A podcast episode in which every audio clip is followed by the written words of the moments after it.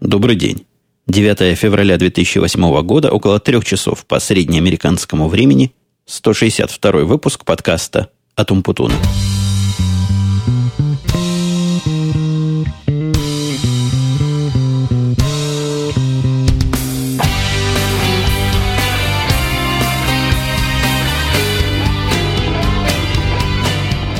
И день, и время сегодня нестандартное в квадрате, или как минимум дважды нестандартные. Я очень давно уже не записывал подкаста еженедельного по выходным, потому что, как вы знаете, выходные отведены у нас для подкаста «Радио IT», который в жизни проходит, наверное, часа три.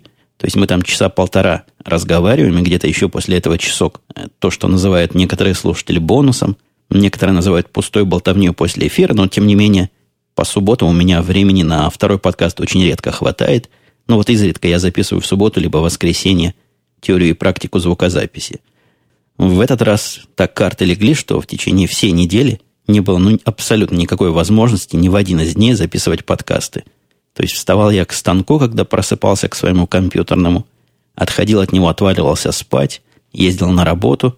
И даже в те дни, когда я ездил на работу и собирался в машине записать, все равно кто-то отвлекал – и либо кто-то был лишний в машине, ну, не совсем лишний. Я вчера собирался записать по пути обратно, но Диму подвозил, и было бы странно, если бы я записывал подкаст при сидящем пассажире. Как-то без его участия было бы неинтересно. Кстати, нам пришла в голову замечательная идея записывать подкасты Янки после пьянки в пути. То есть идея простая и идея, по-моему, хорошая. Вся аппаратура у нас есть, все у нас есть, участники есть. Запись подкаста особо мозг мой, во всяком случае, не напрягает – Взгляд от дороги отрывать не надо, на темы смотреть не надо. А каждую пятницу мы с ним вдвоем возвращаемся и проводим в машине в зависимости от того, в какое время выехали, от часу до двух. Представляете, какой можно шикарный дорожный подкаст записать. Так что в следующий раз я приготовлю всю эту аппаратуру, и наверняка мы этот подкаст запишем, мы уже даже договорились. Может, даже такую традицию заведем автомобильной янки после пьянки. Хотя в смысле пьянки будет плохо, потому что пьянки никакой до выезда и в процессе выезда не будет, ну, может, как-нибудь назовем специальные выпуски «Янки на колесах», например, или еще что-то в этом роде. Но, собственно, возвращаясь к прошедшей неделе, она не то, что уж такая дикая загруженная была, но просто много всяких мелочей было одновременных. иногда бывает, мелочи наваливаются, накапливаются, и только успеваешь их разгребать, а тут новые подходят. На прошлой неделе должен был быть визит начальства нашего, я, по-моему, об этом рассказывал. Должен был мой босс прилететь из своего далекого Нью-Йорка, но вот погода второй раз уже воспротивилась. Тут такие снежные штормы, то, что здесь называется, а говоря по-русски, просто много снега падает. Название шторм как-то, мне кажется, не очень отражает ситуацию. То есть шторм, в моем понимании, это когда сильный ветер, буря, ураган, и снег этот с ног валит. Здесь же нет. Здесь при температуре, наверное, минус один, от минус один до плюс один, такой, при которой снег мокрый, но не совсем еще тает. Ну, либо тающий снег компенсируется выпавшим новым. Он шел непрерывно дня три, навалило его много. Я, когда выезжал на работу вчера, просто застрял. Хонда это при том, что и колеса у нее зимние, или все сезонные. Короче, какие-то правильные колеса я поставил.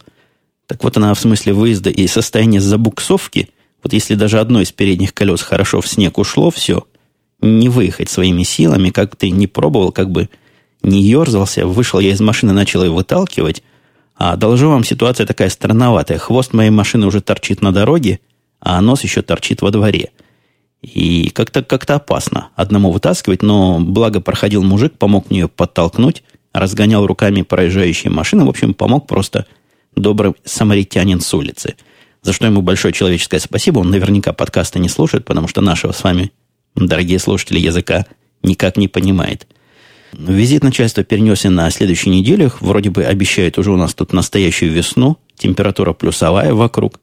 Не сказать, что птички чирикают, но все равно погодка, погодка нормальная. При выпавшем снеге тепло. Что может быть еще лучше для зимы? Я холодов не люблю, зиму не люблю, особенно такую длинную, как здесь. На Среднем Западе она бывает. Вот жду не дождусь, пока, наконец, все это безобразие закончится. И из рабочих дел, которые меня занимали всю прошедшую неделю и помешали записать подкаст вовремя, пожалуй, самым таким любопытным была практически всенедельная борьба тупоконечников с остроконечниками. Помните, как в известном произведении, по-моему, про Гулливера это было сказано. У нас скорее это можно перефразировать как борьба поклонников стиля Google против поклонника стиля Yahoo или Microsoft э, сайтов или еще чего-то такого. Если вы помните, я как-то говорил, что разрабатываем большой веб-проект для наших заказчиков, то есть не открытый проект, а только для тех, кому надо. И в момент проектирования этой аппликации, этой штуки, мне казалось, я смог всем донести свою точку зрения на то, что программа для профессионалов должна быть прежде всего функциональна, симпатична и не отягощена всякими глупостями, на которые человек будет вынужден смотреть целыми днями. Но вот в моем понимании различные сайты, вот тот же самый Yahoo, который я привел в пример, это что-то отягощенное. Что-то такое, куда, конечно, красиво зайти, там много всякого разноцветного и разного, но как быстро зашел, так быстро и хочется выйти. И вот примерно такой сайт мы начали разрабатывать и, и договорились, что демонстрацию некоторую я устрою, по-моему, в четверг или в пятницу всем заинтересованным лицам. В четвергу или в пятницу у нас был полный аврал, и я бы даже сказал полный завал с технологической точки зрения. То есть у нашего дизайнера были проблемы все свои стили, все свое оформление – наложить на то, что мы сделали. И я честно сказал перед демонстрацией, что, на мой взгляд, лучше это перенести. То есть, если мы готовы обсуждать функциональную часть, я, я за. Я всеми руками и всеми ногами.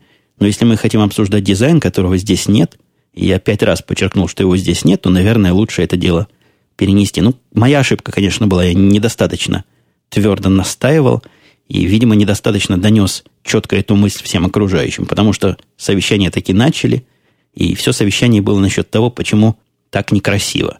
На мой взгляд, было достаточно красиво, то есть там не было лога фирменного, не было каких-то разно, разноцветных кнопочек и иконочек, но все было вполне функционально, и с точки зрения, как оно работает, можно было поговорить. Вместо этого разговор вылился в нытье, а почему здесь вот такое окошко кривое, а почему здесь не выскакивает.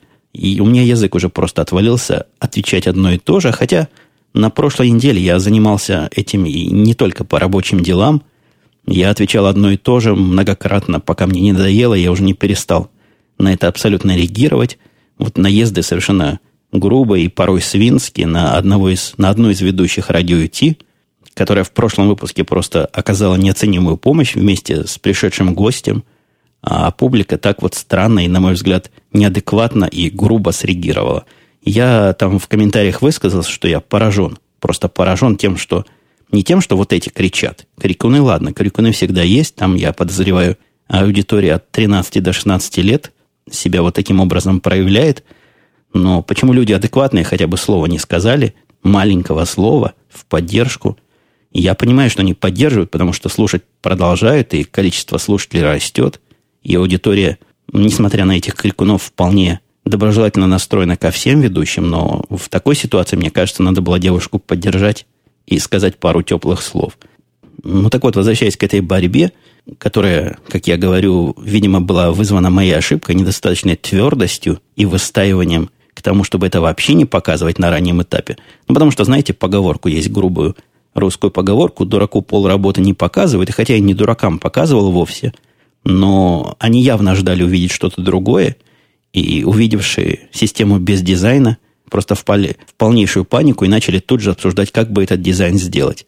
Я напомню, что все решения мы уже приняли, и под эти решения мы уже разработали входовую часть. Но согласитесь, в ситуации, когда вот такое всеобщее недовольство и всеобщее непонимание, что же они видят, мне было очень трудно отбивать атаки. Я отбил все тяжелые атаки, кроме одной, которой я вроде бы согласился, но потом в таком явочном порядке в разговоре с начальником объяснил ему, что это глупость полнейшая, и совмещать вместе фильтр и поиск – это дело совершенно бессмысленное, бесполезное и даже вредное с точки зрения юзабилити, с точки зрения имплементации и функционирования системы. Но основная проблема в том, что большинство людей, которые вот смотрят на систему, они люди не гугловского характера. Я человек, видимо, гугловского интерфейса. Мне кажется, должна быть функциональность. Эта функциональность должна быть не страшна и какой-то не кричащей эстетикой обладать, вокруг же меня все говорят, ну вот хорошо бы сюда баннер вставить. Какой баннер? Откуда баннер? Мы ничего на этом сайте не рекламируем. Но столько люди привыкли, что тут баннеры бывают на веб-сайтах. Вот и думают, и нам надо тоже баннер вставить, чтобы быть как всем. Вот примерно такого характера разговор состоялся. И я не знаю, насколько мне удастся поддержать и такие выполнить свой минималистический и лаконичный дизайн все-таки наклоняют меня там добавить такую иконку, там добавить синенького, там добавить зелененького. Я надеюсь, полного кошмара не получится, хотя э, меня терзают сильные сомнения по поводу того, что же выйдет. Хотя, с третьей стороны, возможно, я и ошибаюсь. Возможно, как раз все эти люди и понимают, как пользователи наши хотят это видеть. А я на это смотрю со своей технической гиковской точки зрения. Вообще, с этой системой, о которой я сейчас говорю, какой-то затык произошел. Затык мне абсолютно непонятный. То есть у нас есть наверняка, я в этом полностью и бесповоротно уверен, два достойных представителя каждой части, даже больше, чем два достойных представителя. Во-первых, есть мой индейец, который замечательно сделал всю заднюю часть и среднюю часть системы, то есть та, что к данным лезет, и та, что эти данные преобразовывает и доставляет на клиентскую часть. Наш новый веб-дизайнер тоже вполне правильный пацан оказался, хотя я в прошлый раз несколько удивлялся, может он хоть что-то делать или нет, но вот между ними есть какое-то трагическое непонимание. Они говорят на разных языках, и я не про английский говорю, я про язык описания задач и про их совместную рабочую коммуникацию. То есть по-английски они оба нормально говорят, они понимают друг друга. И при том, что я их обоих понимаю, то есть когда дизайнер начинает про CSS и дивы и классы говорить, моего представления достаточно. Мне казалось, индеец мой должен достаточно понимать, а вот не понимает. Вот не понимает и все, и кидается всякие крайности, начинает волноваться и начинает предлагать какие-то совершенно революционные решения. То есть давайте, говорит, все, оформление сделаем на стороне сервера, будет генерироваться вместе с данными. Я этому, конечно, сопротивлялся и сопротивляюсь, и буду сопротивляться, пока была у меня надежда сделать это правильно, то есть оформление отдельно, данные отдельно. Я давил сделать это правильно. И мне кажется, я правильно давил, то есть не кажется, я абсолютно уверен, я правильно давил, потому что вчера вечером сидел я там допоздна, в часов 9 произошел прорыв. Наконец-то мы поняли, в чем там собака порылась и где там главная проблема присутствует. Тут же все пошло, тут же наш дизайнер начал свои стили на это дело надевать. Тут же красота необыкновенно начала появляться, хоть какое-то оформление начало появляться. Мне кажется, это революционный такой прорыв. Мы с понедельника начнем выгонять это оформление, не мы, этот наш дизайнер начнет выгонять это оформление опережающими темпами. Я думаю, наконец-то на этой неделе мы уже сможем показать чего-то страждущим и жаждущим – такое, чего они хотят увидеть. На самом деле продукт очень своевременный, то есть уже даже немножко запоздалый. У нас образовалась целая очередь заказчиков, которые стоят вот конкретно с деньгами и говорят, возьмите наши деньги, дайте такой продукт. Ситуация идеальная для продаж, то есть заказчики, рынок горячий, заказчики хотят, и мы вот-вот уже это самое дадим. Ну, поэтому и важно им чего-то показать.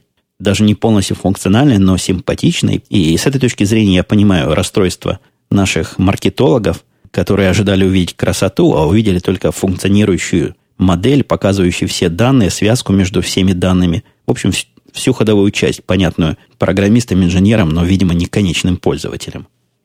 Отключаясь немножко с этих рабочих тем, что-то я минут 10 все проработаю, проработаю, но она занимала меня сильно всю неделю. Вот сегодня давайте в выходной попробуем в это дело немножко отойти, от этого дела немножко отойти в другую сторону, я продолжил свою тенденцию брать фильмы в прокате. Сейчас у меня целых 5 или 6 фильмов, ожидающих просмотра. Вот я открою свой iTunes и посмотрю, что ж там лежит просто в реальном времени. Потому что не помню, чего ж я там набрал. Ну, во-первых, у меня есть пираты, карибские пираты. Последняя самая серия из этих. Есть Invasion, фильм какой-то, понятия не имею, зачем я его взял, почему именно его – есть Sunshine, который мне ребенок рекомендовал. Да, всего три фильма. Меня ожидают для просмотра. Все эти фильмы прокатные, повторяюсь, которые по 3,99. Меня, кстати, спрашивали, видел ли я фильмы в HD-качестве и брал ли я в прокат фильмы в HD-качестве. Мне кажется, что фильмов в HD-качестве то ли нет, то ли вот то, что я смотрю, это в HD-качестве. То есть то, что я смотрю, оно явно не такого плохого вида, как это было раньше – разрешающая способность и количество точек там явно больше, размер файла явно больше, чем было раньше. Но сказать, что это какой-то HD, я бы не сказал. Ничего другого там явно нет. Пока, во всяком случае, в iTunes Store есть только один вид фильмов, вот эти. Они все примерно одного и того же размера, я предполагаю, мне кажется, совершенно обоснованно, одной и той же резолюции, одного и того же разрешения. Поэтому вопрос про HD мне видится пока преждевременным. А из того, что я брал раньше, я успел посмотреть, посмотреть два фильма. Один, даже три. Три у меня было видео развлечений. Во-первых, я посмотрел последнего Борна, который называется «Ультиматум Борна», в таком прокатном виде. Ну, ничего, такой живенький, Ультиматум, мне кажется, получился не хуже второго. Если вдруг еще не видели, вполне можно пойти посмотреть. Глупостей там немного. Сюжет довольно динамичный, хотя пустоват. Но и книжка сама «Ультиматум Борна», я читал все эти книги. Ландлема мне тоже не показалась такой же яркой, как первая, и даже не такой яркой, как вторая. Хотя фильм они смогли вытащить, для фильма они смогли что-то вытащить. Я даже удивился, насколько много они смогли вытащить. То есть получилось лучше, чем я ожидал, прямо скажу. Посмотрела фильм, который называется Next. Там в главной роли был Николас Кейдж. Я его порой терпеть не могу, порой он вполне к месту. В этом фильме, мне кажется, он был скорее к месту, чем нет. Фильм такой средней паршивости. Для прокатного подходит. Разок можно посмотреть. Сюжет интересный, но как-то явно не додуман до конца.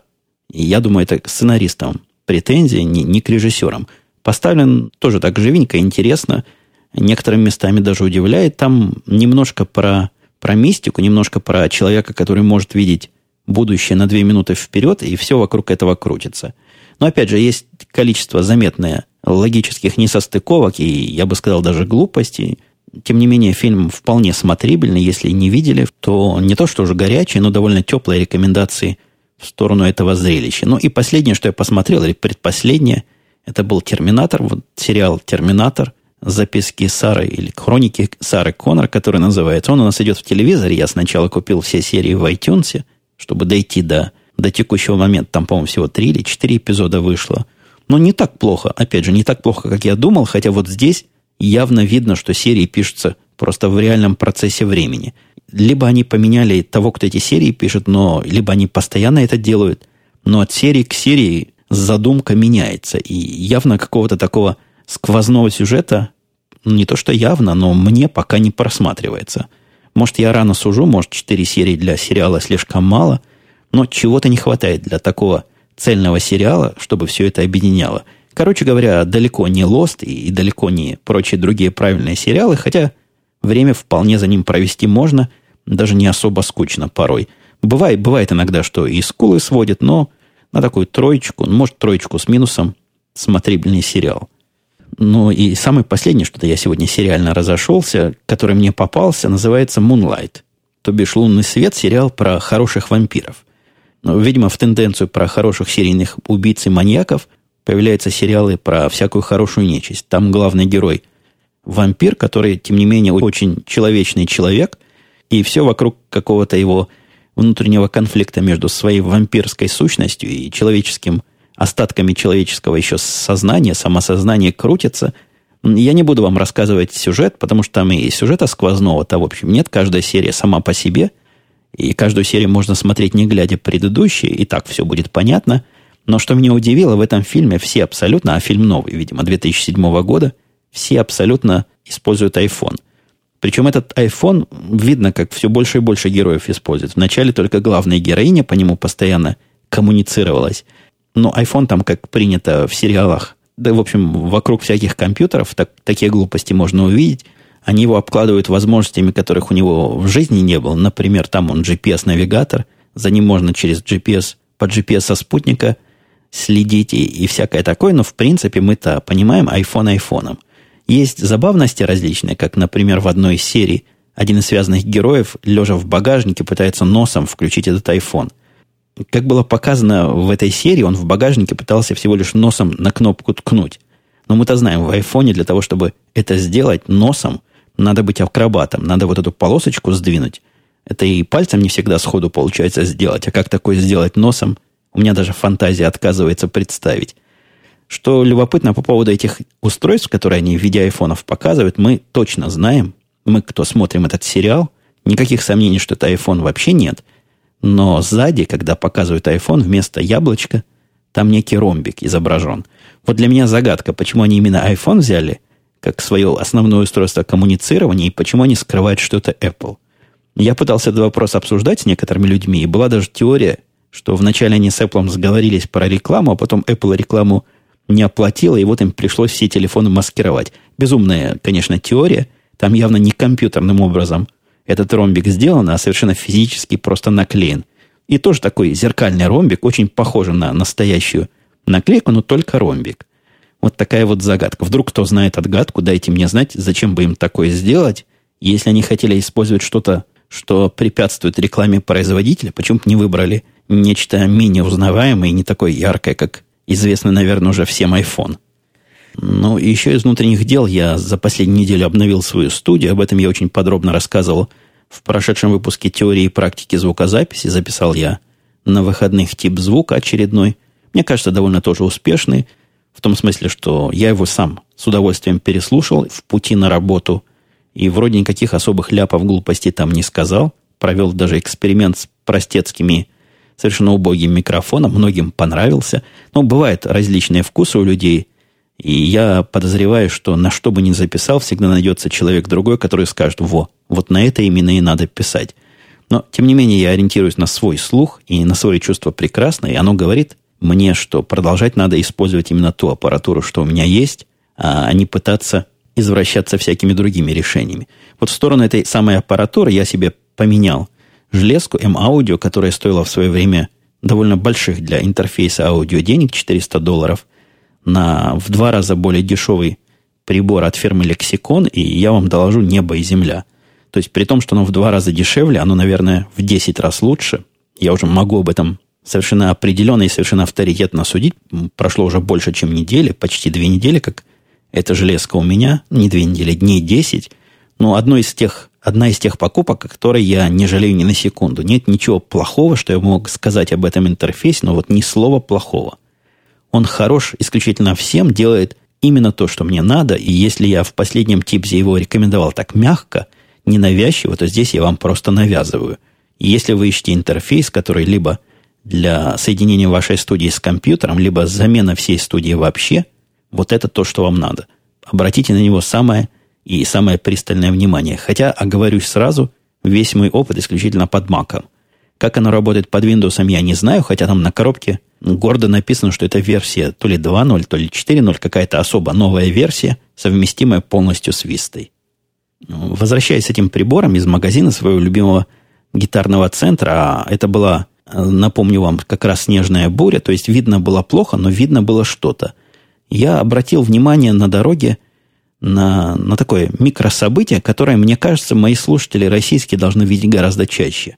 Насколько я знаю, в России разрешено использовать автомобили с неправильным рулем, который я пытаюсь понять, с какой стороны должен быть, с правой стороны. То есть для, для Англии, для Японии, подходящий, может, еще для каких-то стран. Э, здесь таких автомобилей не встретишь вообще, но за одним из автомобилей, который ехал сбоку от меня, то есть по улице перпендикулярной моей, ну, совершенно явно ехал либо японец, либо англичанин. Потому что выехал он со своей стороны на встречную полосу, то есть ехал он по левой полосе и пытался повернуть в левый ряд. Он сделал, наоборот, абсолютно все, и каким-то чудом просто не случилась авария. Я стоял на перекрестке, за этим делом наблюдал просто с содроганием души, бибикал ему вовсю, но, не знаю, может, это был пьяный англичанин или пьяный японец, который забыл, какие правила движения существуют здесь, в Америке, и в, в большей части обитаемого мира, но он упорно ехал по своей левой полосе, то есть по встречной, и сворачивал на встречную полосу, повторюсь, чудом избежав лобового столкновения. Вот такое немножко напряженное возвращение у меня вышло. Но, тем не менее, я был от этого далеко и являлся всего лишь наблюдателем. Насколько много он проехал при таком стиле вождения, я не знаю, но я сильно удивлюсь, если через квартала два в него кто-то не врезался. Особенно при той видимости, что была почти нулевой видимости. Ехать по чужой полосе мне не кажется хорошей и мудрой идеей. Я, по-моему, традиционно забыл сказать, что семьи моей нет сегодня – то есть она вся ушла в русскую школу, у нас на Первиле, я, по-моему, рассказывал. Открылась школа для детей, которые пытаются не забыть русский язык. Но моей девочке туда ходить особо в этом смысле незачем. То есть у нее проблем с забыванием нет никаких. Она вполне прекрасно говорит на двух языках, переключается с одного на другой без всяких заметных проблем. Русский язык у нее не испорчен. Я не знаю, почему у наших детей такой проблемы не было, но ни у мальчика, ни вот теперь у девочки нет этой проблемы дикого акцента, местного забывания языка, вытеснения одного языка другим, возможно, не знаю почему. Я думаю, и в тех семьях, где это происходит, родители тоже говорят на русском языке, особенно те родители, которые пытаются этот язык сохранить вот такими экстремальными способами, приводом этих бедных детей, которые ну, просто с ненавистью смотрят на эти уроки в русскую школу. Наша дочка с большим удовольствием доходит, особенно на уроке рисования, где сказки рассказывают, там есть такой урок. И, и сейчас мои домашние тоже там. Мальчик же мой со своей герл-френдой поехали куда-то в театр, какой-то любительский театр, где один из друзей моего мальчика выступает. Взяли мою камеру, видеокамеру, взяли штатив, он собирается там быть таким штатным корреспондентом и записать все это, с позволения сказать, представление. Так что один я тут, и это, конечно, подвигает меня записать на подкаст, подвигает говорить громко, спокойно, никто не придет, двери не хлопнет. Даже собака у нас погружается в спячку, когда ни жены, ни дочки дома нет, ее не слышно и не видно, не ходит, не лает и не мешает. А, собственно, семью я вспомнил не просто так, а, а сложно так. Жена моя ходит в колледж, я тоже об этом, по-моему, рассказывал, изучает английский язык, затея, к которой я отношусь, мягко говоря, без особого почтения и без особой заинтересованности. Мне не кажется, что такой способ изучения английского языка, который она выбрала, он правильный. Это какой-то очень продвинутый курс, где их учат писать чуть ли не эссе, сочинения какие-то длинные они пишут. Но я все эти сочинения просматриваю, потому что поначалу Поначалу это было как у нас в институте. Я со своей женой, тогда еще будущей женой, учился в одной группе. И, честно скажу, делал за нее практически все курсовые. На экзаменах подсказывал, писал ей ответы. В общем, учился в том числе и за нее. И, и, и всех это устраивало. Да и преподаватели, в общем, не дураки, видели, в чем там дело. Но видели, что не надо ей все это. Ну вот учится человек и учится как-то. Сдает экзамены не сама, а с помощью кого-то. Ну и то хорошо – ну вот и здесь я тоже вспомнил уже забытое институтское прошлое, когда она мне несла на проверку свои сочинения, и я не знаю, чему их там учат. Учат их, видимо, какому-то высокому английскому языку, языку Шекспира и всякому другому литературному. Но на таком языке я, когда почитал ее сочинения, люди не говорят. Мне даже сильно кажется, что если она с кем-то заговорит таким образом, на нее, по крайней мере, посмотрят странно. То есть на этом можно писать высокохудожественную прозу, но говорить на этом нельзя – ни обороты такие никто вокруг меня не использует, ни вот такие формы никто особо вместе не соединяет. Звучит это все диковато и как-то и, и как-то странно. И не потому, что я общаюсь всякой басотой из подворотни, нет, у меня есть у меня есть в круге общения высококультурные, интеллигентные люди с довольно высоким, в смысле, качества языком английским, но никто, никто так нигде не говорит, а их там зачем-то этому учат. Так вот, поначалу я пытался упрощать ее сочинение, переводить на обычный язык. Видимо, не пошло. Не понравилась там эта учительница, то, что, то, что я делаю, и вот жена продолжает теперь сама. Так что наша институтская история с тем, что я за нее учусь, здесь, к счастью, не повторилась. Недавно она мне сказала с неким даже ностальгией, с некой радостью, что вспомнила школьное состояние, институтское состояние, когда переучишься уже до тошноты, когда уже голова отказывается варить, и вообще перестаешь понимать, где ты находишься. Ну, ностальгия, потому что она, видимо, уже считала, что в нашем возрасте мы вряд ли в такую тяжелую учебу еще когда-то попадем. Ну вот попала, когда ей надо к следующему дню записать три сочинения, а надо написать три сочинения, потому что бездельники мы с ней, то есть она в этом конкретном случае бездельница, домашнее задание делает в последний день, и то, что можно сделать в течение всей недели, делает за раз. Действительно, как-то переучилась, ходила вся такая сонное, странное.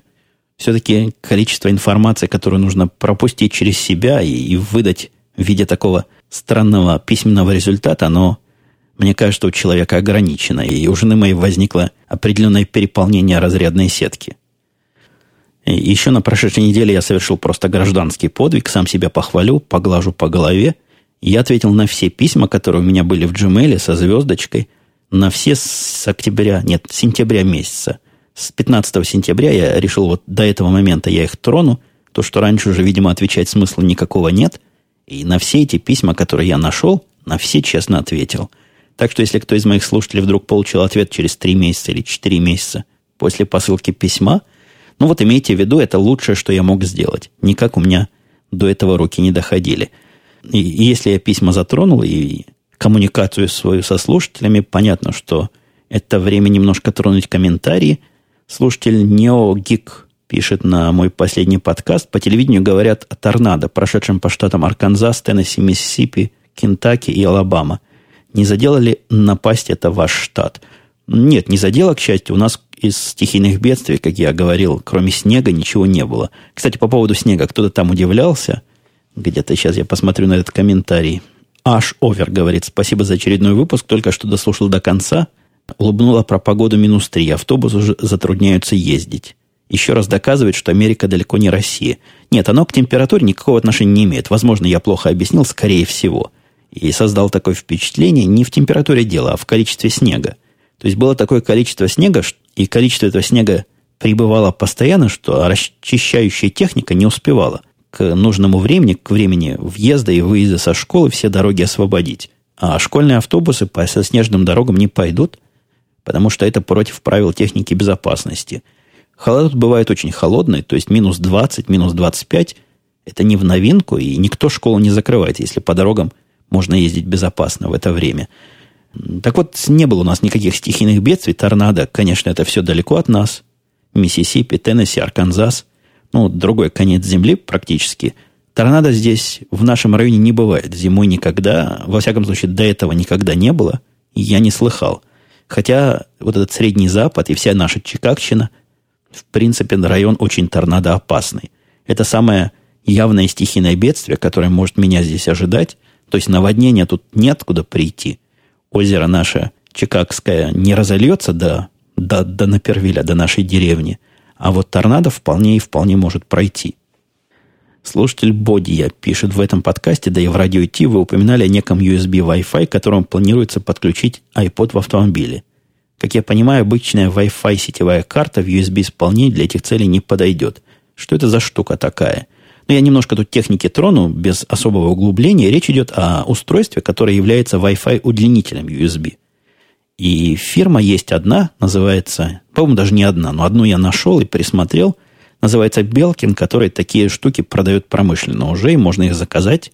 Можно купить в магазине, я даже видел, по-моему, в магазине. И, насколько я понимаю, многие фирмы уже заявили о том, что вскоре и их удлинители, их производство тоже увидят свет, появится в продаже. Стоит оно, на удивление, дорого. Я ожидал, что долларов за 70, за 80 я смогу купить. Какое-то у меня было чувство. Но в самом деле эта белкиновская железка стоит 129 долларов. Довольно дорого. Я попробую поискать что-нибудь попроще. Но идея простая. Со стороны компьютера вы втыкаете маленькую USB-штучку, и со стороны удаленной, той, которая у меня будет в автомобиле, у вас есть просто USB-разъем, коробочка с USB-разъемом – куда можно вставить любой прибор, который предполагается вставлять по USB в компьютер, а проводов между ними нет. Ну, вот в этом вся идея и вся техника состоит.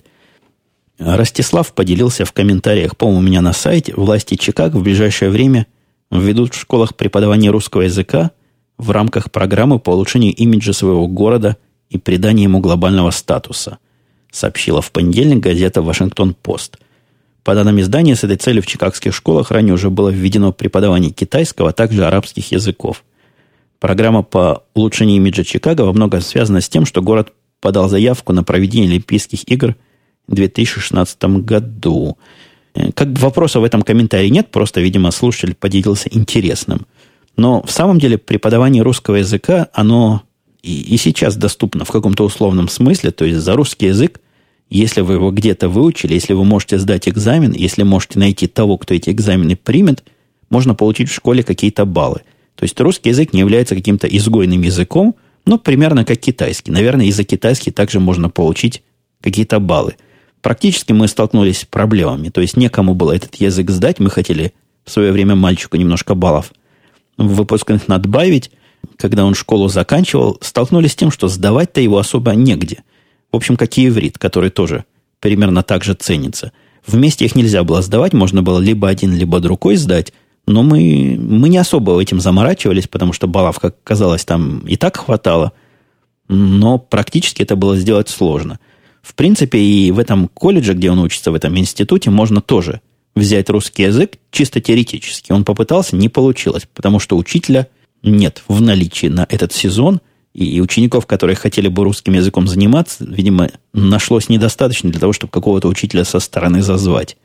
Мне кажется, и в Чикаго преподавание русского языка останется вот такой теоретической и потенциальной возможностью. Откуда они столько учителей возьмут, я, я даже не знаю. Хотя, конечно, русских в Чикаго много. И я думаю, несколько десятков учителей из них можно было при желании вполне и вполне найти подкастер Define, который как-то давно не выпускал, к сожалению, подкастов, пишет «Привет, у меня возник странный вопрос. Как у вас выглядят пластиковые кредитные дебетные карты? Это обычные карты с магнитной полоской или карты с чипом, или же карты, на которых есть оба этих элемента. Просто сейчас в России, в среде, завязанной на работе с пластиковыми картами, модно говорить о EMV миграции, переходе на чиповые карты. Стало интересно, как там оно у вас. Нет, все карты, которые у меня есть, в кошельке у меня их масса, а говорят, у среднего американца 14 кредитных карточек. Я в этом смысле половина среднего американца, потому что у меня их всего 7. Хотя, возможно, если они считают всю семью, то на семью у нас эти самые 14 будут. У меня нет ни одной карты с чипом, то есть ни одной смарт-карты нет. И я не видел вообще среди популярных банков, чтобы они имитировали или имитировали, короче говоря, выпускали карты с такими чипами. Единственное место, где эти карты можно видеть и можно использовать, это наши городские, на первилевские смарт-карты, по которым можно какие-то исключительно городские услуги оплачивать. По-моему, даже поезд можно оплачивать, нашу электричку. Можно за газ платить, за свет, за мусор, за всякие такие условия. Такой электронный кошелек, который всегда с собой, но он, конечно, кредитной карточкой не является, а является именно, именно таким электронным кошельком. Старый слушатель. Это такой ник спрашивает Женя, а ты тоже утром в халате выходишь за газетой, которая валяется на газоне после дождя? Прямо как в американских фильмах. Ну, во-первых, сейчас зима, и если бы я выходил за газетой в халате, было бы с одной стороны холодно. В халате холодно, когда на улице минус 18 градусов. А с другой стороны валялась бы газета не на дожде, не под дождем, а на снегу или под снегом. Но если говорить серьезно, никаких газет я не выписываю. Мне кажется, как-то газеты в нашем 21 веке это нечто отжившее. То есть их можно почитать в поезде, когда вдруг, если у вас там нет интернета, если не почему ваш интернет читать, а так, ну, все оно есть в интернете, все, что я хотел бы о чем-нибудь прочесть. Поэтому за газетами я не выхожу. О чем ему слушатель Скрю примерно так и сказал. Нет, пишет Скрю. Он в халате выходит на лужайку с Apple MacBook, в кармане халата лежит Apple iPhone, смачно раскуривает трубку и просматривает свежие новости в интернете через Apple Safari. Но это предположение гораздо-гораздо ближе к реальности. На последний мой комментарий о том, что я никогда в жизни не видал настоящих и реальных удаленных администраторов Linux-систем, слушатель AIM, я все время забываю, как его правильно называть, и, и как он предполагает, что его надо называть, ну вот AIM, наверное, говорит, можете посмотреть на удаленного администратора Linux-систем. Это, я так понимаю, он говорит про себя, потому что тут же его лицо приложено в виде маленькой иконки. А чтобы брать и таскать, есть технический персонал хостинг-компании – ну, я вполне допускаю такую теоретическую возможность. И вот мы видим живого человека, который этим профессионально, видимо, занимается. Что я не понимаю, я не понимаю другого. У нас, например, приходят постоянно новые сервера, которые надо каким-то образом инсталлировать, каким-то образом настраивать. Ну ладно, таскать, можно найти технический персонал, это дело десятое, хотя если компания маленькая или как наше маленькое самостоятельное подразделение, где я этого человека возьму? физически просто донести компьютеры с установленными системами, которые тоже непонятно, кто установит, и непонятно, кто настроит поначалу, потому что поначалу их как минимум надо подключить к интернету. Ну, другими словами, я могу представить себе ситуацию, когда вот это все будет работать, особенно для большой компании, когда разделение обязанностей, один занимается черновой работой, а другой какой-то тонкой уже администрацией уже подключенных систем. Но это, увы, не наш случай, и нам вот такое как-то не очень подходит. Мой вопрос, мое удивление по поводу водородного автомобиля вызвало, по-моему, особенно на Хабре, определенную дискуссию, и мне сказали, это действительно именно водородный автомобиль. Прислали ссылку на Википедии, называется Honda FCX. И я по ссылкам пошел посмотреть, и, судя по всему, это действительно новенький такой, новенький такой машин, совершенно что-то революционно сносящее башку, и вот оно выходит в 2008 году. Если я не ошибаюсь, хотя, возможно, я путаю его с другим автомобилем, в одном из технических подкастов, хай-технических, один из авторов рассказывал, что он стал уже на очередь на этот автомобиль, и даже чтобы стать на очередь, надо было заплатить каких-то совершенно сумасшедших гигантских денег, а сколько машина стоит, то ли пока неизвестно, то ли это настолько много, что даже неприлично говорить. Но машинка интересная, концептуальная, то есть ее можно буквально дома – для нее изготавливать топливо. Можно заправляться на специальных станциях, которые, говорят, есть в Калифорнии в каких-то количествах таких единичных. Там штук 20-30 уже появилось. Но вот устройство генерации топлива для нее в домашних условиях, это, конечно, революционный шаг. И если бы такие машинки стоили недорого, а ездят они уже достаточно быстро, написано в Википедии 160 км в час может ездить, на заправке проезжает больше, чем 500 километров, то есть очень сравнимо с настоящими бензиновыми автомобилями по параметру, по скорости, по дистанции, по всему. Это уже не игрушка, электромобиль, который проезжает 200 километров и при этом до 60 километров в час умеет двигаться при попутном ветре. Слушатель Айк написал, Евгений, очень интересно две вещи, о которых вы не часто говорите. Первое – это трубокурение. Вы говорили поверхностно, но очень интересно узнать модели трубок, конкретные табаки. Но я сразу остановлюсь, я не буду обсуждать это в широком эфире, потому что, мне кажется, тема уж совсем узкая, ну, совсем мало кому интересно. Со мной в личном общении общалась пара, тройка человек. Мне кажется, это как раз есть та аудитория, которая этот вопрос заботит. Вполне можете с таким вопросом обратиться ко мне по джаберу. Джабер мой умпутун собака gmail.com, либо по имейлу, который является тем же самым. И я вам расскажу все, что вам хотелось услышать. Второй вопрос, который спрашивает Эйк, это фотография. Я так понимаю, пишет он, что вы любитель, но тем не менее подход у вас ко всему весьма серьезный. Как я понимаю, у вас Sony Alpha 100, не планируете ли обновиться до Alpha 700? Что фотографируете в Чикаго, какой оптикой пользуетесь? Мне как-то этот вопрос задавали в более негативном ключе, то есть в таком критическом ключе, и, по-моему, это даже было на сайте Радио Ти почему-то. Там один из новых слушателей первым комментарием, меня всегда удивляет, когда люди регистрируются для того, чтобы критические комментарии написать, хотя, хотя, конечно, это право. Критикуйте, я пока никаких комментариев ниоткуда не удаляю. Э, с другой стороны, в рамках последних событий, думаю, не слишком ли я демократичен, не слишком ли я позволяю крикунам там громко кричать. Но, тем не менее, это тема для совсем другого разговора. Если же возвращаться к фотографии, то вот этот слушатель, зарегистрированный, вновь спросил меня, думаю ли я, что делать со своими фотографиями, потому что если с подкастом у меня все в порядке, с его точки зрения, за что спасибо за ваше положительное мнение, то с фотографиями какая-то беда. По поводу беда, не беда, я ничего сказать не могу. Я сильный любитель. То есть не в том смысле, что мощный пауэр-любитель, а сильно-сильно любитель. Такой, который вот только недавно с мыльниц перешел на обычные фотоаппараты, который не является специалистом, не пытается, честно говоря, стать особым специалистом – и требования у меня к фотографии, ну, пока не очень художественные. На, и на это, выводить и это на какой-то качественный профессиональный уровень у меня нет ни времени, ни сил, ни, честно говоря, желания. Ну, вот это одна из причин, по которым я не вижу, зачем бы мне Sony Alpha 100 обновлять на Alpha 700. Сотая меня вполне устраивает с, с тем уровнем претензий и с тем уровнем творчества, которое у меня в этом деле – есть, если оно есть, меня этого вполне и вполне хватает. Да я и свои фотоальбомы особо и не рекламирую, никуда не, не выкладываю. Фотографирую что-то для себя, но иногда, иногда делюсь чем-нибудь со слушателями подкаста. Ну, что-то я сегодня затянул. Я просто последний комментарий прочту. Комментарий от Литовец. Литовец пишет «Спасибо за ненавязчивые тактичные подкасты». Это интересная характеристика моих подкастов. Тактичные. Ну, хорошо, пусть будут они тактичны. Это, мне кажется, скорее комплимент, чем наоборот. И вот этим комплиментом самому себе я завершаю сегодняшний 162 выпуск.